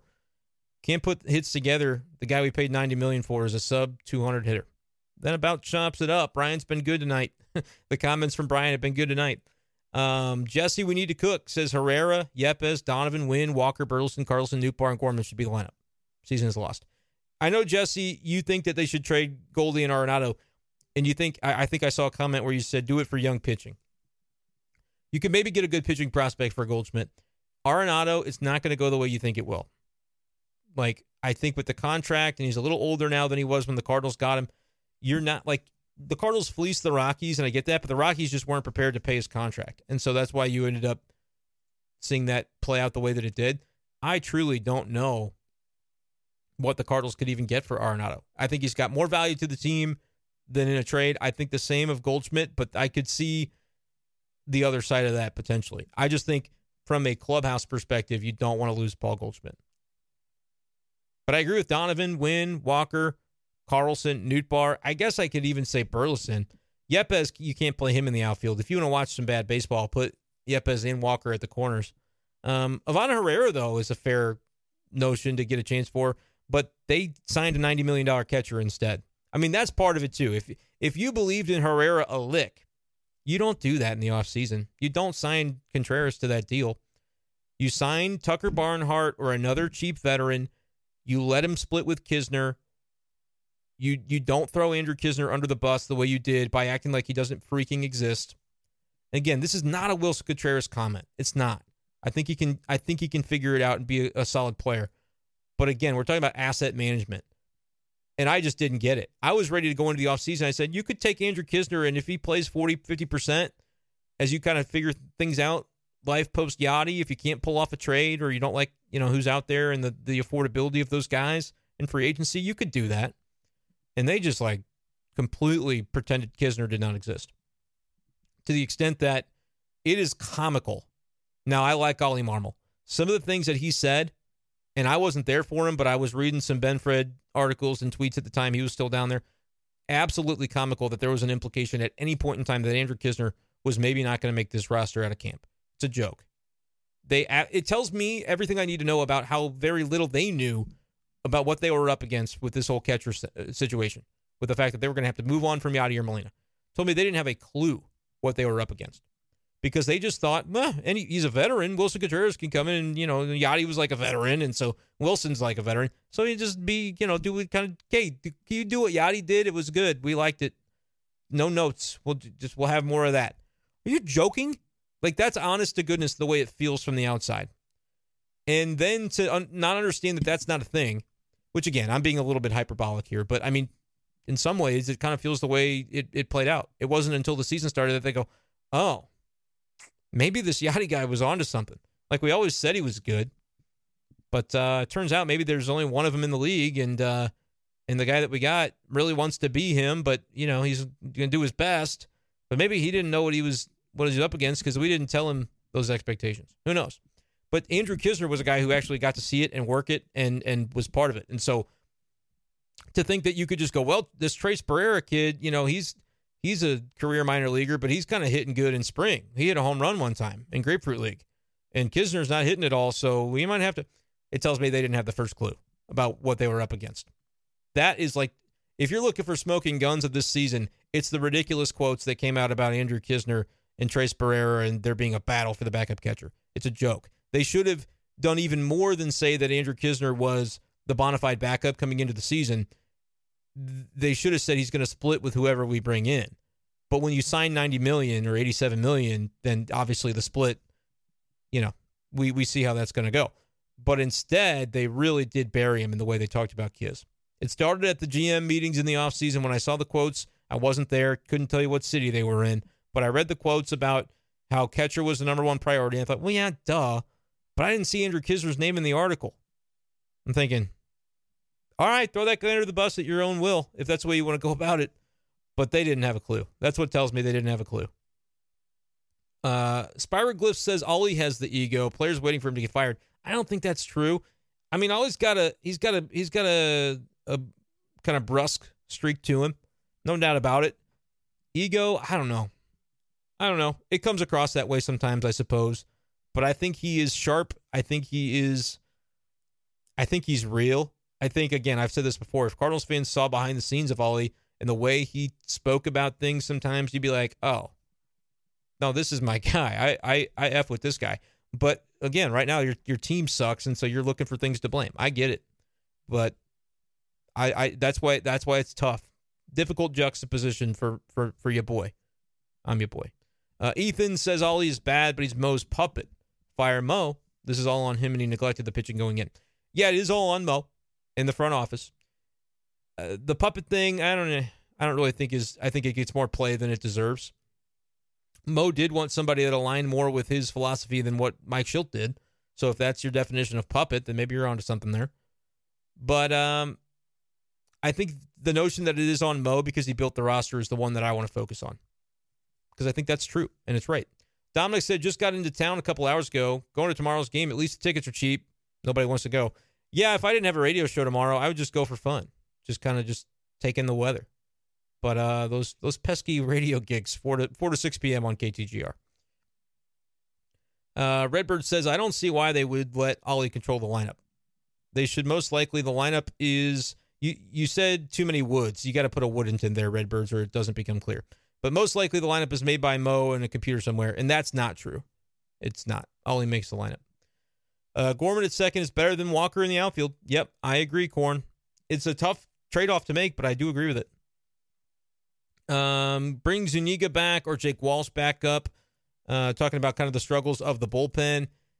Yeah, I mean we can look. I haven't I haven't combed the box scores in Memphis a ton. It is weird that Zuniga only ever got one outing, but his ERA in Memphis is seven point seven. So I don't know if that those numbers mean anything to you, uh, you folks out there who know the art of pitching. But um, yeah, Zuniga's been really getting lit up in Memphis. Jake Walsh, we haven't really uh, seen this season. He popped in for a minute last year, but he's looked good. Yep, those numbers are good. 274 ERA with Memphis this season. I would give it a try. He threw hard at, at a point in time. But the problem is I don't really know who you who you send out. You know? Maybe it's Cabrera because you got Matz as a lefty, and Matz has honestly been a little better than Cabby recently. But is that a reasonable thing to do? Somebody liked it, and now it's back. It's unliked. We're down to 49 instead of 50 likes. Give me to 50. Appreciate you guys, though. Subscribe to the channel. Follow B Shafe Daily on Spotify and give me a five star review. I sound so uh, was greedy. I sound so uh, what's the word I'm looking for? Demanding, demanding you do it. No, I'm asking. I'm pleading. Um, so no on Zuniga, Jake Walsh. I could see CJ, and Cabrera needs to go back down after tonight. Yeah, that's fair. Walsh for Zuniga, I don't mind it. Or, I'm sorry, Walsh for Cabrera, I don't mind. Um, Cabby man has such good stuff, but he's so inconsistent. The players are not waiting for the manager to get fired. Thank you, Corn. The Pirates and Brewers lose again. You'll love to see that. Man, the Cardinals are not even out of this thing. But it's my thing with it is it's not because suddenly the standings are saying they don't have time. It's the way they're playing tells me they don't have the gumption. Like they what are they going to do to fix it? Ethan says I'm not talking about the rotation. The bullpen's a joke. Can't complain much about the management of the pen when we really don't have the guys out there without Helsley now. That's why I said yesterday I don't want to diminish the guys because they're human beings and they're actually the two guys that I would have been ripping yesterday have pitched solidly for the most part this season. Pallante and Stratton. Um, they if if they're your seventh and eighth guys, you are you know they should be more middle relief types. Pallante against lefty batters, Stratton against righty batters. Fill some middle innings when the starters go not very deep or when you're down by a couple of runs. If they're pitching high leverage, again, it's not that they're bad pitchers, but it, everybody's got to kind of slot into their role to make the bullpenomics, bullpen, um, I can't figure out the word there, the bullpen economics and the, the, the flow chart kind of play. And I don't think it plays right now. And then today, it didn't matter who you brought in, they, they stunk. Maybe maybe more Verhagen, but he stunk against the Reds, so who knows? Squires says if you got to choose one, who is the most at fault for this season? Offense, defense, pitching, starting pitching, of the bullpen? Great question. And I I'll preface it by saying you can't pick just one. It's a little bit of everything. It's a it's a golden corral buffet of problems. That was my college job, one of many. We'll get into some personal stuff sometimes if you want. I did work at Golden Corral as a server. Um, Squires, I think it's the offense for me. And that's going to sound crazy because the bullpen is pitiful right now. The rotation was as bad as it got at the beginning of the season. But the offense, the way it was built on paper, Ollie Marmol was was up front in spring saying, and even right before the season, day one in his office, said this offense is going to be a powerful offense this season. He was, he was making bold claims about the offense, and I was kind of like, all right, I hear you. And then we saw them against the Blue Jays, and it was like, all right, this, I mean, they might be, but it it hasn't stayed that way, and the consistency has just been it's just been absent. And so I'm going to say it's the offense because the way this team was constructed they constructed it to say if we're going to win 90 games in the Central, most reasonable case scenario would have us going. This is I'm saying us because it's the Cardinals saying this. It would have us going. Bullpen's got to be you know 12th best in the league to 15th best. Just be top half. Rotation, kind of same thing. You might even say 12 to 15 for rotation, 10 to 12 for bullpen. With Helsley, Gallegos, you got to be a little bit more toward the top half. The way we're constructed, though, the offense has to be top three. Not top five, but top three. That's the way the Cardinals were built. It was built to have, and we'll look right now, right through the offense. It's a great question that you asked there, Squires. They were built to have Donovan have a 770 OPS instead of 731, and he'll get there, by the way. I still believe that he'll, he will. They built to have Goldie go 900 instead of 879, although Goldie's been fine. Didn't think Baker would be here. They're built to have Gorman go 850 OPS. That, he's actually doing, eh, you know, 800 or above for, for Gorman. 850 would have been kind of lofty. Arenado, they were built to have him go probably 850, 875, push 900. He'll he'll probably get to those numbers. Uh, they're built for Willson Contreras. Here's where it gets interesting. Built for Willson Contreras to be seven, a minimum of 750 OPS. 639 is an absolute no. No, no, no, no, no. Irrevocably broken if that's his OPS. The team and the way they're constructed is broken if that's his OPS. Realistically, though, he needed to be more like 770, 780. But I would have taken 750, 760. Dylan Carlson, yeah, he they were constructed for him to be a fourth outfielder, so it doesn't really matter. But it'd be nice to get him to 700. And he should be a, a top three outfielder because of his defense. Walker, 788, you take that and run. You take it and run. Uh, DeJong, didn't think he'd be at 743. Um, and he may not be by the end of it. And Edman, they were built to, he needs to be more like 730. So, I mean, I went through that and I think you found about six guys that are below what they needed to be. And then you said Walker, you take, Gorman, you take, Goldie. Yeah, I mean, even still, you want him to be a little better, but he will be. Arenado a little better. I mean, this is this is it right here. Willson Contreras has got to be better, and he knows that. But I think this offense, if you got six guys that you go, yeah, oh, and Lars Nootbaar, like Lars Nootbaar's hanging out there, he's done about what you what you want to see from him. I could pull up Tyler O'Neill's numbers, but it would be mean. But they needed Tyler mm-hmm. O'Neill to do more. If Dylan wasn't going to be a starter, I mean Tyler O'Neill needs to be a 770, 780, 800 OPS. It's 620. So you can look at O'Neill and Contreras and go, yep, no wonder. So I'm going to say the offense, even though there are other issues at play, but the offense is a is a big one because they were built to be elite. They had to be. B Shafe Daily is as consistent as the 23 Cardinals, just in a different way. I like to think we're consistent. This is the first year that I've really been like, all right, boys and girls, we're going to do podcasts, try to do at least five a week. And there will be weeks where we don't. Like I went to the family farm. I was out of out of pocket for three days, and so you didn't didn't hear from me. It'll be the same thing toward the end of the month, um, or like early July. July fourth is like my holiday because my birthday is on the first, and so we'll go to the farm probably, and uh, you know it could be a few days. The beverages will be consumed. Probably shouldn't have me on the internet at that point talking about the Cardinals, especially if they're playing like this. but uh, yeah, B Shafe Daily is going to be here to stay, and it'll be fun in the off season too because I almost feel like we'll have more to talk about with these streams and with the general podcast, and we'll have less to like. The, the angst won't be as high because it'll be all about the possibility of the future. Right now, brutal. Horn says the bullpen worst of uh, the reasons for the issues, and I can't give you that because they've they only play three to four innings a game. I, that's another part of it. The offense, dude, it's been brutal, and they play all game. Dominic says, I've still watched all but two games. I love self punishment, apparently. Yeah, these you guys are gluttons at, at this point for punishment. Nefarious, was there an explanation for why Burley was pinch hitting for Nato? I was at the game and I didn't have the luxury of hearing. Um, well, I was at the game too and didn't have the luxury of hearing. But what inning was it? Would be my question.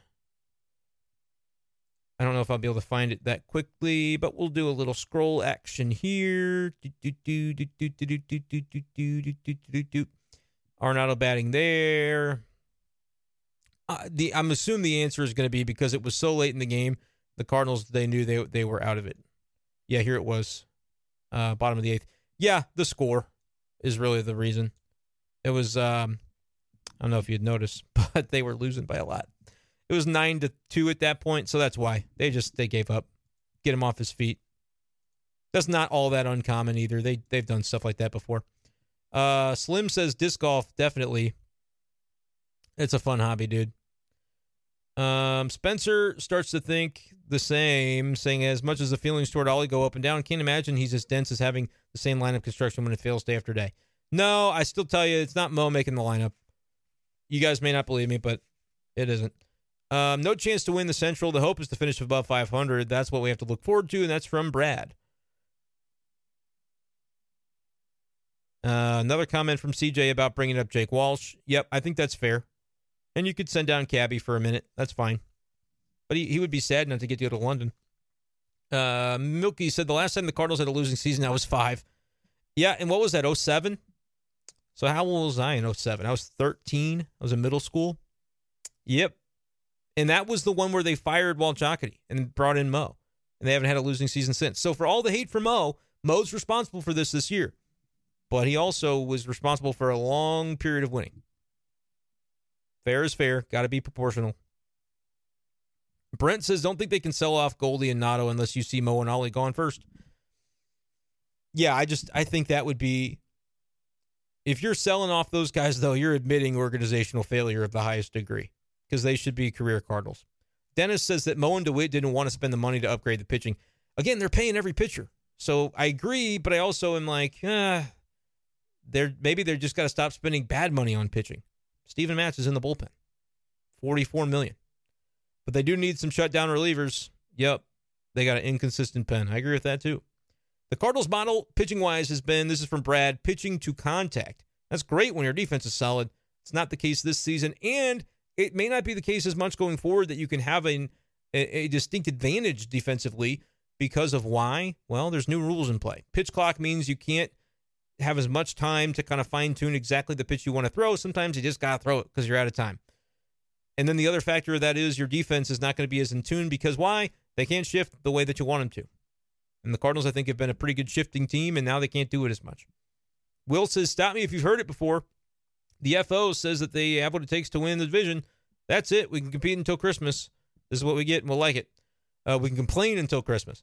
Yeah, well, they, um, I think they have talent to compete in a, in a bad Central, but they have lost too many games now to where I think they're going to. Like I, I don't, I've lost the belief that they're going to win the division. If you asked me tonight, I would be riding the wave of emotion. I'd say the Reds are going to win the Central.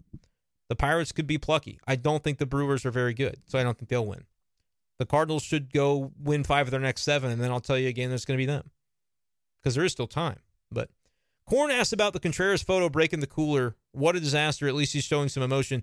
Yeah, I guess I would say I didn't know for sure that that was Contreras. In the picture, he was sitting in front of the cooler. I did see that pop up on Twitter but I don't know that he broke it. But he's sitting there, and so it probably was him. But there's other guys on this team that can break stuff. I'll tell you that. I will tell you that. Uh, Wainwright making 17 mil. Owner doesn't want to spend money on free agent relievers. Does that make sense. No, you don't want to spend money on free agent relievers because it's a bad investment. When's the last time they spent on a free agent reliever and you've been like, gee whiz, what a deal? Andrew Miller? Not really. Brett Cecil? Nope. Greg Holland? Nope. It doesn't work. Develop trade for relievers, develop starters. Trade for relievers, develop starters. That needs to be the new model. And I get, I mean, they probably would wish they were doing that and probably have tried. But I would always trade for a reliever rather than sign one because you're going to overpay and you're probably not going to get a lot of value out of it. You just aren't. Unless it's a one year deal, then it's fine because then those guys t- seem to know that they're pitching for a contract and then Aroldis Chapman happens and bang, he's great for the Royals. Bang was a bad choice of words to describe Aroldis Chapman. That's on me. That's on me, and I got to be better. Will says, I want to complain every night, but it's like talking to a teenager. Nothing's going to come of it because the ones you're complaining about ain't listening. Yep. Well, I mean, I'm listening, Will, but maybe you think I'm a teenager too. That's fine. Uh, Janelle says, I saw the uh, saw the pictures. It actually pumps me up to see these guys get pissed off. It's about time they do. Yeah, the it was nice to have that little bench clearing situation until Flaherty wheels fell off the next inning. And then he didn't want to talk about it after the game, so we didn't get any mileage out of that. Dominic saw Mark DeRosa propose the Cardinals should trade Arenado for a big package, move Goldie and build around Walker, Gorman, Carlson, and Nootbaar. I don't think Mark DeRosa realizes the that it's going to be maybe not as big of a package if you've got that longer contract attached. Which like Arenado's deal is not an albatross. I think he's going to still be worth the contract, but I think it's going to be baked in. Any team that's going to trade for him is going to go, well, you know, he's going to cost us a lot of money. And so it's just going to be like, it doesn't put Mo in a good negotiating position. Arenado's playing good. I don't know why you traded because he's he's still a great player. And he's you got him for plenty of time. Brad would trade Flaherty though, and so would I, just because he's under contract for this year and this year only, and then he's not going to come back. And so if he's got value, you might as well extract some of that value. And yeah, he's he doesn't want to be here. I don't know that he doesn't want to be here, but let's say, I mean, it's not a guarantee that they're going to want to sign him to whatever deal he's going to get. I would I would bet against it. He's not coming back whether he wants to be back. Right? I just don't think the Cardinals are What does that even look like? How do you form a contract offer to a player that's as young as he is, but has been as inconsistent as he has throughout his career? And we're seeing it still. It's tough. It's tricky. If he just went and was a stud the rest of this year, you could have some faith in it. But man, right now it's just the lack of consistency that kills you. Felix, what's up, bro? I really appreciate the super chat. This is the first time we've gotten to do a super chat, so I really, uh, Felix, very generous. Appreciate you, bro. Says, sorry I have not listened to the show. Been working at night, but heard super chats were up and wanted to contribute. Uh, he says, you've been the positive of the Cardinals 2033 season. I, I'm assuming Felix meant 23 and he thanks me. And thank you, Felix, because man, you you've been on some of those late night streams that were like off the grid. We weren't even talking baseball. We were literally just like trying to set up the the stream and see what it looked like. So appreciate guys like Felix and any of you. Like when I see the names, I know like, oh yeah, that person's been around for days and uh, really helps out with things. So thanks for the support, man. All you guys, it's amazing to see. Um, and I wish, like I said, I wish we had better circumstances. I wish we were talking about wins more often. Brendan uh, be like, drop a like and don't forget to smash that subscribe button. Brad, I do have to be a shill. Sometimes I have to sound like the YouTubers that, you know, talk like that. I don't want to tell you to smash the subscribe button because I don't want you to get hurt. But, you know, click it, please. but I know I probably sound ridiculous with that, but that's that's part of the game. To grow the channel, you do have to ask because a lot of times what I found out about subs, people are happy to do it. Like to get to a thousand subs, I looked at my Twitter followers and when people were liking all my tweets, and I was like, well, that guy's liked five tweets of mine this week, I'm just going to send him a message and be like, hey, man, here's what I'm doing on YouTube if you're interested. If not, sorry to bother you. But like people that already kind of watch what you what you write and, and tweet and stuff, they're probably happy to to help out. And so that's kind of what I found on here is I say, hey, if you guys want to subscribe, you know, you probably will like the content because you like the Cardinals. You're here anyway. While you're here, throw me a sub become part of the community. I always tell people too when they subscribe, chat, like let me know and say, hey, my first time being here. I want to be able to welcome the new faces because I recognize a lot of y'all's names and some of them not as much, but I want to be able to recognize. So appreciate you guys. And uh, Felix, thanks again, man. John says RISP clutch hitting is not been there. It has not been there. And in fact, let's see. I'm going to try to do something I rarely do. I'm going to try to pull up, and now I've got like a right click situation going on. I'm going to try to pull up the stats. And I say I rarely do it because I don't trust my internet. I don't trust my clicking abilities, but I do have a mouse. I finally got myself like an actual mouse. But I, what I want to see is if I can find runners in scoring position. Because you, you it might surprise you what the numbers are with RISP. All right. So we've got see here's what I don't like. Can I scroll? Ooh, check it out. This is OPS. Cardinals are fifth in MLB in OPS with RISP at 800. I know it's insane. But here's why OPS doesn't matter. It doesn't mark like the number of times you do come through with RISP. It marks if you, you know, homered a bunch because their slug is pretty high. OBP, they've taken some nice walks with RISP, but that doesn't always lead to runs. This is the one example where I'll say, you know what, batting average actually probably does matter the most of all the stats because a hit generally is going to score a run when you've got RISP. All right. And in batting average, they're 14th, basically percentage points ahead of the Cubs, which are dead even 15th in the league. So I've talked to though about how the fact that that has definitely been skewed by some of those big games where they scored 18 runs and they probably went like 11 for 18 that day, and it takes a week to like counteract that with with failure. But yeah, RISP is the problem, even if it doesn't show it that way, it's it's definitely been a massive problem for this team. Speaking of a massive problem, we've gone an hour and a half and I haven't got to all the comments. So I appreciate you guys for kind of sticking with me. John says, congrats on the YouTube success. At least something's going well. Uh, no super chat. Listen, John, nobody should feel compelled to have to do it, but it helps me out for those who do. But now, dude, I'm I say I'm broke. We're we're all we're all just trying to get by in this life, so I ain't I ain't sweating that at all. But appreciate your comment, John. Thanks for being here. Um, let's see. Brian says, "Is it me or does it seem like the lack of wanting to let go of talent at the deadline has come back to haunt us? Multiple young players used to play the same position and expected to play new ones. Yeah, it's it's haunting them, Brian, because I feel like when you don't have an obvious guy to trade for Mo, it's like he just kind of doesn't do anything. He just says, "Well, you know, we're just going to kind of see it through with the depth that we have." And there were trade opportunities out there And like some of them were were deals that I think we would in retrospect say, well, good thing they didn't make them. Like if they legitimately let Nolan Gorman become available in trade talks in the offseason, it's a good thing they didn't trade him. But like some of the other guys, you could okay, Carlson, he lost his trade value before you tried to trade him. And it's always like when a guy's at a high value, it doesn't occur to the Cardinals that you might have to trade that guy because he, he this is maybe the best his value will ever be. That's kind of another thing. Give me one second, folks.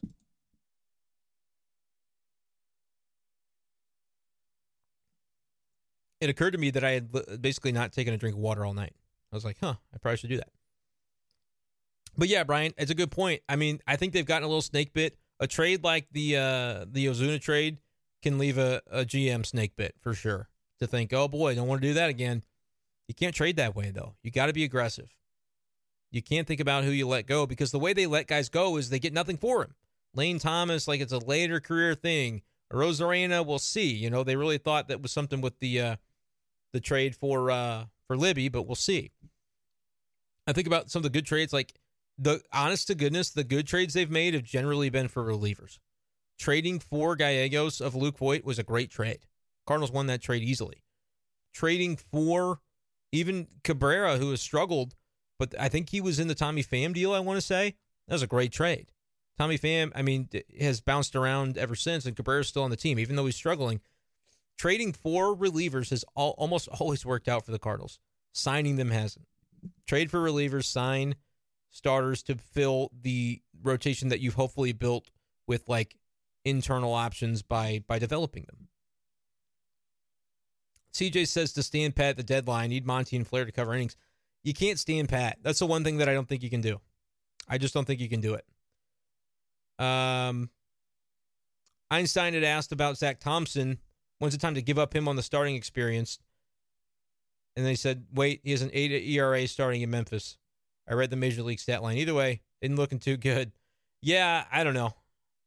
I don't want to give up on the Zach Thompson starting thing just yet because I don't think automatically bringing him back to the big leagues, Einstein is going to make it better because he was he had completely lost his command at the end of his stint in the majors. So it's tough. Will says, I know what we're witnessing is painful, but if you didn't endure Dal Maxvill, you don't know real pain. We cannot relive that. Fair enough. And I didn't endure that, so I, I can't speak to it. Jacob asked a couple of good questions here. When will we start seeing some accountability from owners, FO, coaching staff, and players? Tired of the reactive versus proactive approach. I mean, I don't know what you want to hear from the players. I feel like they have been giving accountability. They're not pretending like it's going well. And so I don't totally agree with that. Um, I would like more accountability from the front office. I would like to see John Mozeliak do more more uh, scrums. And even if I'm not at those scrums, I think he's it's kind of incumbent upon him to do them in the role that he's in. Um, and it's fine. Like to if he wants to go about it in a different way in a season like this, and he has one on ones with different media members, and that's good. Maybe I should have asked for one. I, who knows? I might have gotten it, but I just am. I'm more accustomed to seeing like, yeah, just being out there, and you just don't see him as much right now. And I again, I get why, but that's the only thing I can say for accountability. Like coaching staff, we talk to Ollie every day. Ollie is very accountable in his in his office. I regret that because of my my role on the radio, I'm not able to be at a lot of those sessions. But I've been at enough of them to know that he's accountable in those sessions.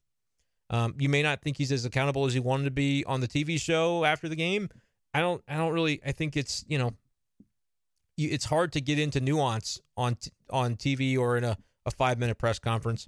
But I think I've heard accountability from Ollie Marmol from players. I've you know, uh, I think they're not trying to be unaccountable to things. I think they're just describing what's happening to them and they're a little bit baffled by it too. And so when you hear guys say that they think it can turn around, it's not them saying it's great right now. It's that they're trying to talk through it and, and figure their way through it the same as anybody else.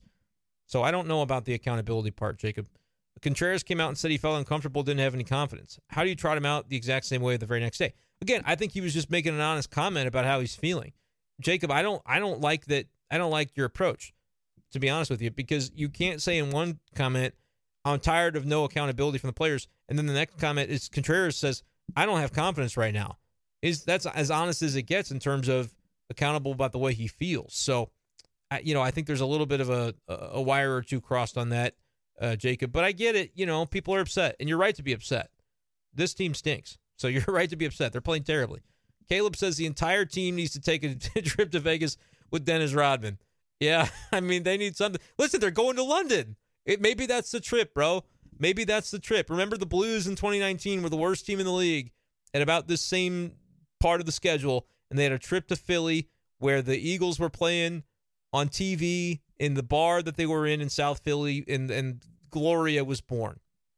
Maybe the Cardinals will have their Gloria moment in London. I will say I've been to that bar twice and never got in because they keep being closed on the days that I go to South Philly. But I've been outside the Jack's bar where that famous thing for the Blues took place, and I haven't gotten in. But there's a place called City Pizza right across the street that I've gone to both times, and it is so good. If you needed some food wrecks in South Philly, there you go. Not being aggressive enough at the plate, watching the first pitch down the pipe, and then they dot the next one, you're down 0 2. Yeah, Goldie took eight strikes yesterday before he hit his home run, but then in the ninth inning, he swung at the first pitch and bounced out to the pitcher. And so I think they're all out of sorts. You know, they, they're taking too many pitches, but then they're, they, they decide to swing at the first one, and it's like, well, that wasn't maybe the moment. And it that's maybe like, okay, I'm just being too picky because I you can't have it both ways. But I really do think there's a balance to be struck, and they're having a hard time finding it.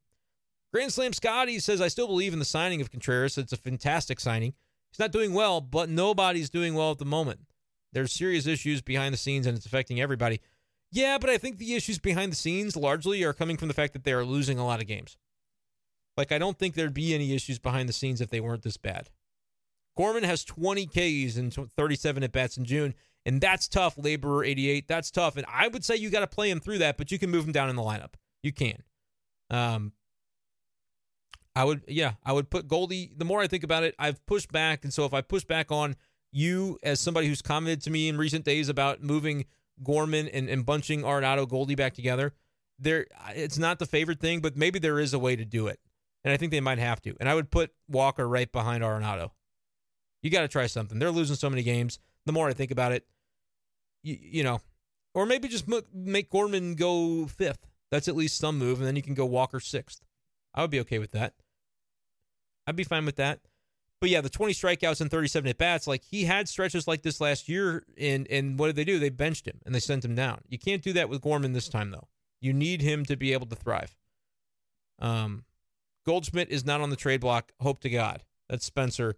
Mo would end up trading him for a bag of peanuts. Yeah, I don't know what they'd get for him. Yeah, Edman in June is batting 146. Yeah, look, guys, I can show you these numbers. I figured it out the first time with uh with the Google machine here, so let's try to do it again.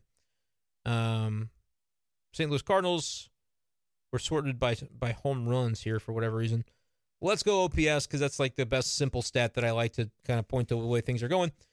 Goldschmidt, Nor, uh, Gorman, Arenado. This is the full season stat though. So give me, I could do June, but that's not as much of what I'm hoping to see. Oh, here we go.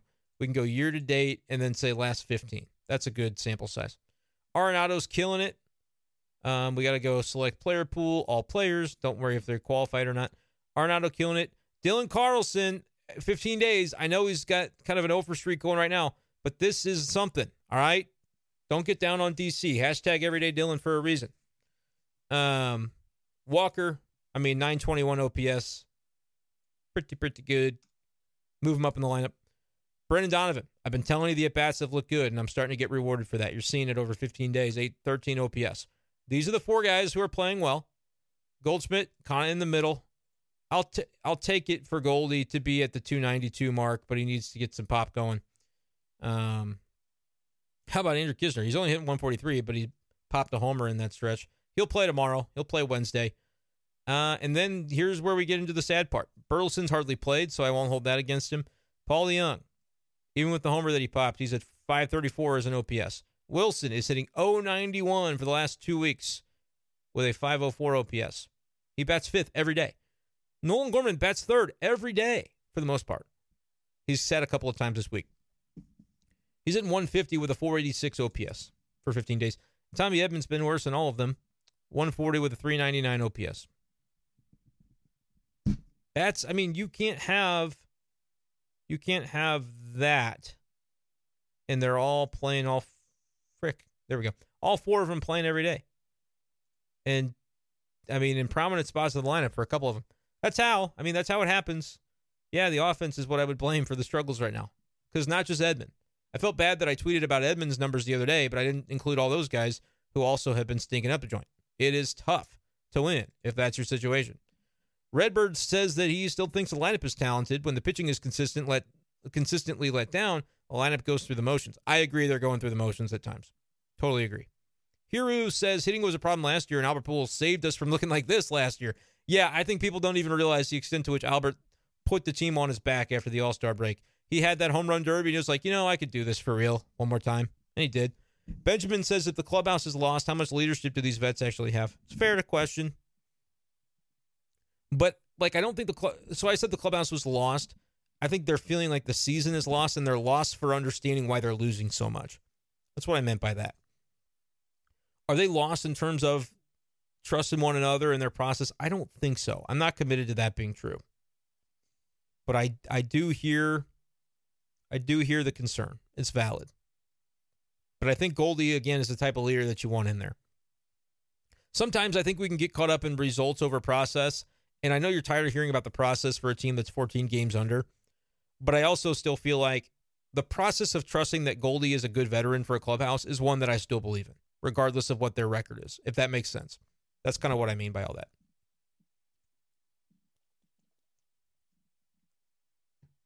Going to get to a few more comments here, and then I got to probably get out of here. Jake says, although I don't believe either gets traded, if you trade Nolan or Goldie, you may as well trade them both. That's probably fair. That's probably fair. After all the preseason predictions, trading Goldie wouldn't make the team any more of a laughing stock than they already are. Trading him now means looking to 2024. I think trading him now means that you are giving up on 2024 because he's on that team unless you trade him. So, yeah, I don't know if I buy that either. All right, I'm going to scroll to the bottom. Appreciate all the chats and the super chats tonight, but I'm going to look for a couple more of these comments and, and get out of here. Brian says, you have five infielders. Three of them play the same position, and the three of them in the outfield on the fly. Could you imagine if not and Tyler were healthy? It'd be a bigger nightmare. If Newt and Tyler were healthy, yeah, but Newt would be helping stabilize. Tyler would be Apparently on the bench. Uh, lots of stuff good from Brian. Like to see Goldie hitting three hole. He's the most consistent hitter right now. Try to give him another runner on base before he hits. Yeah, when they had Donovan and Nootbaar at the top of the order last year, I thought that worked. But I don't know if they have two two table setters on this team, like that are playing that way right now. Donovan Carlson, Goldie, Nado, Gorman, Walker, Contreras, DeJong, Edman would be the lineup. Yeah, I mean, uh, Carlson is as maybe a table setter could be interesting, but I don't hate it. I don't hate that. I'm trying to, I'm trying to think off the top of my head if that's missing anybody that's that should be in there because the positions are not attached to that. I guess I can just look at tonight's lineup and see. Yeah, I think that's about that's about fair. I just don't know if DeJong is. I mean, can they keep doing that every day? I don't know. Uh, Truman says at the deadline, if they're in the same place they're in now, I think there's no reason Monty, Flaherty, Hicks, and Stratton should be Cardinals. Stratton, uh, you know, I, I guess I don't know what you get for him. Montgomery, Flaherty, Hicks, completely agree. You trade them if they're out of it for real. You trade all three of them because they're all free agents, and those are the guys that you have. Now, question is, you do have innings to fill, but I think it's easy how you fill them. It's not going to be pretty. You're tanking at that point. You you bring Dakota Hudson back up. He's in your rotation because it, it can't hurt anything. I mean, he can be bad. He hasn't been great at Memphis, but you at least he's got experience, and so easy call. Like if you traded two starters and you were couldn't find a way to trade for one to like have long term, which you need to do. But if they didn't, yeah, Dakota comes in and Steven Matz is back in the rotation, and there you go. You got Mikolas, Dakota, Matz, um, Wainwright, and Libby. I think would be what it would be. So you could do it. it. You wouldn't win a lot of games, but you're not winning a lot of games right now. So who cares? All right. I think that's to do it for me, guys. Uh, if I missed your comment, really apologize. I tried to get to everybody that I could. Last of the 90s said we've been drafting more positional talent than pitching recently. Could impact the roster. Yeah, good point. Good point. But then they've kind of redoubled back to like the Zach Thompsons and the McGreevys and the Graceffo. So they've done a little bit more the last couple years. We just haven't quite seen it play out yet. But as I was saying about the comments, I apologize if I missed them. There is a way for you to make sure your comment gets seen now. It's called Super Chat. It's brand new.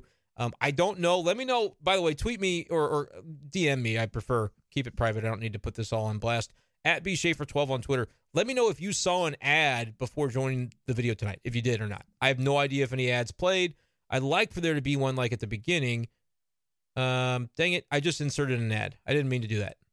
I'm gonna publicly say because that was not what I meant to do. But I was just gonna ask if like what the experience is like now that the channel is like you know monetized and stuff like that. Don't know what it'll look like. Um, the the regular podcast will have ads before them. I assume now moving forward. Um, I think you can still click through it. Don't worry about it, but just don't let that keep you from watching the stuff. It's just click through it.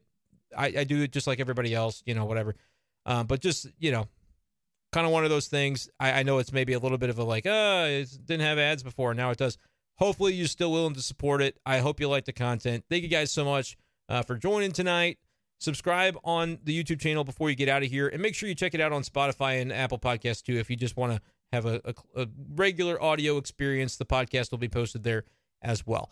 Sorry, the Cardinals aren't doing better. It's a day game on Wednesday, and we'll try to get back to it on Wednesday night with either a podcast or a live stream, all things uh, considered. So, thank you guys so much for joining me tonight, and we'll talk to you next time on B Shafe Daily Live. Peace.